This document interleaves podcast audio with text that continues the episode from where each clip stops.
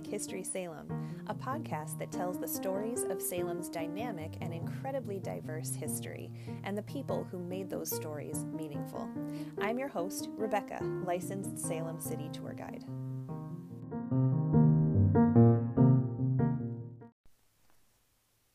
The witch hysteria of 1692 and 1693 is certainly the most well known tragedy in Salem history, but unfortunately it's not the only one.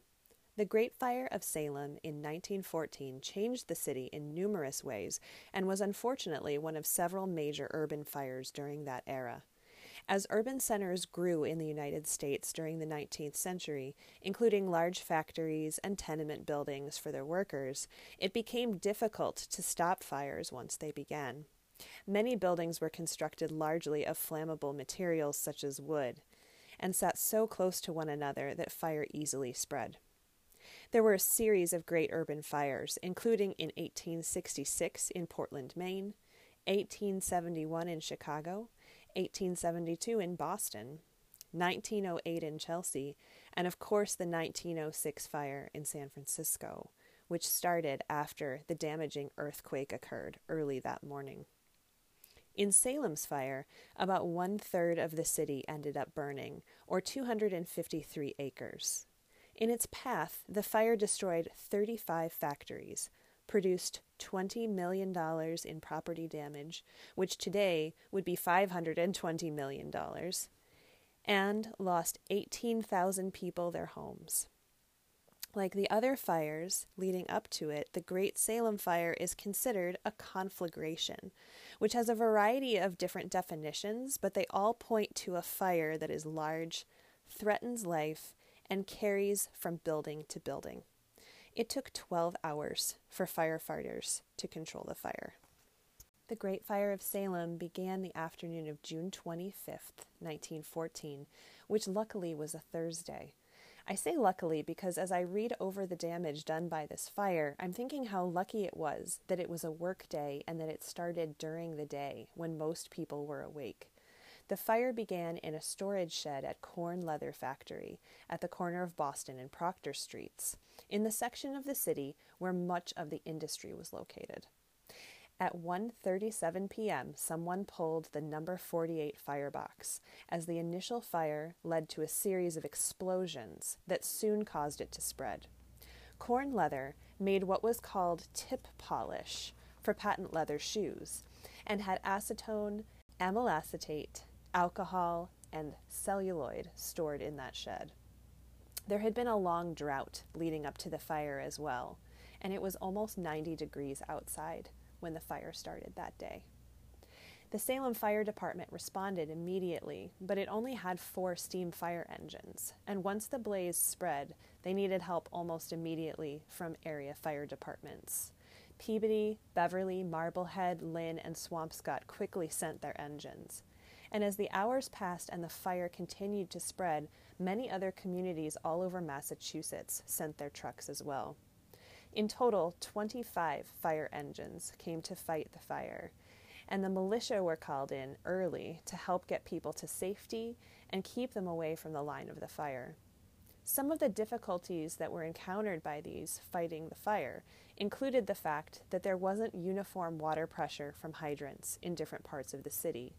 Hoses from different cities had different types of hydrant connectors, and the blaze was so hot that firefighters couldn't always backtrack to get to the hydrants to make adjustments in water pressure. Some of the industrial buildings were so surrounded by other buildings or by a large body of water, such as the South River, that it really wasn't possible for firefighters to get to them. Large companies like Naumkeag Steam Cotton Company had their own crew and equipment, who did their best to protect all of Naumkeag's many mills, but unfortunately they were destroyed. Here and there, buildings made of concrete remained unscathed by the fire, but many industrial buildings were at least partly made of wood and contained flammable chemicals. The fire spread across the city in an S shape, narrowly missing the historic buildings on Derby, Essex, and Chestnut streets. Some of the mansions on Lafayette, unfortunately, were destroyed, as was the Salem Hospital on Charter Street. Not until around 2 a.m. was the fire finally under control.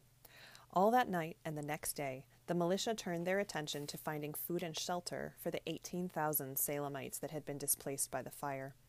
Different people surely experienced the days following the fire in different ways. In one respect, there was an opportunity for common sympathy. Wealthy families lost historic homes on Lafayette Street, one of the loveliest streets in town, just as new immigrants who worked the factories lost their homes in the burnt tenements. Friends, relatives, and strangers welcomed the displaced into their homes. Montaigne Perry wrote in the Salem Evening News that, quote, it was a time of mutual sympathy and helpfulness, end quote, and later reflected that, quote, in the face of utter desolation and disaster, Salemites of every age and condition lifted their heads valiantly and faced the future with a courage that was nothing less than marvelous. After the immediate need of getting people to safety passed, though, some longer term system of relief and support had to be quickly designed.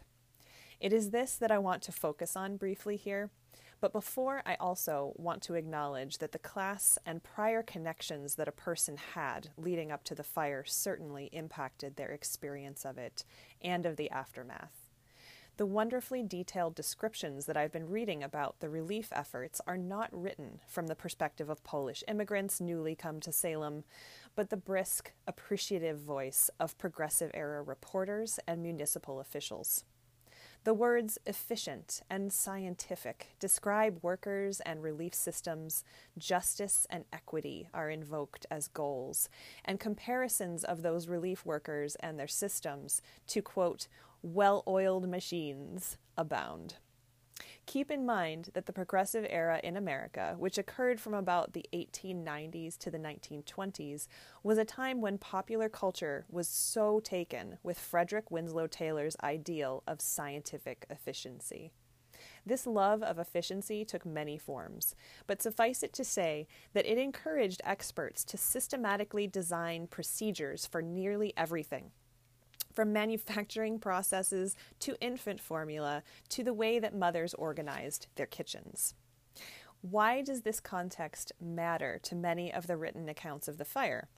The authors, consciously or unconsciously, are fascinated by the people who designed the relief operation and how they designed it. And that impacts how they write about what happened honestly, I do have a pet affection for the progressive era and its sometimes hyperbolic descriptions of efficiency as the highest virtue. But this aspect of the story of the Great Fire is partially catching my attention in this moment because of our own society now, both national and international. We have in many ways been in the grip of a relief effort on a huge scale due to the pandemic. We all doubtless have opinions on the ongoing conversations as to the best way to get people protective equipment, medical care, compensation, and vaccinations. The crises in 1914 and 2021 are quite different, and so are the cultures in which they occur. Still, when I read Montaigne Perry's words from the Salem Evening News, it strikes a chord with me of sympathy for both time periods. Quote, what worker who lived through those awful days and nights at relief headquarters, when real sufferers besieged the place, sobbing, For God's sake, why don't you do something about it? will ever be able to erase the heart rending scenes from his memory? He notes that, quote, every effort seemed futile compared with the appalling need. And so it likely was when you focused on one individual volunteer's efforts. Nonetheless, people did get help, and a system of relief was quickly organized, working out the kinks as it went. 30,000 volunteers, he reports, contributed. Perry writes that, quote, a coal dealer became in a day the biggest furniture dealer in New England. A trained social worker found himself in charge of a clothing business of such proportions that it might have excited the envy of any dealer in Greater Boston a machinery manufacturer assumed control of a food market, beside which the famed Quincy market shrunk to insignificance. You see, 18,000 people needed food, clothing, and, as buildings were being repaired and rebuilt, house goods. It's a little more difficult to imagine now because we are able to buy goods from so many big box stores and online retailers. But back then they couldn't just order thousands of tables or stoves all at once. Some of the demand required companies to actually increase manufacturing.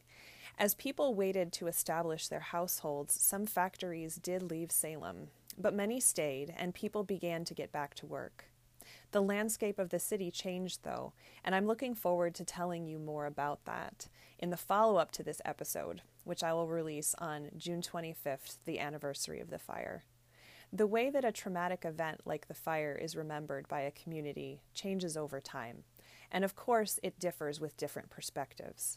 I'll enjoy sharing more of the story with you then. In the meantime, thank you so much for listening and have a wicked good day.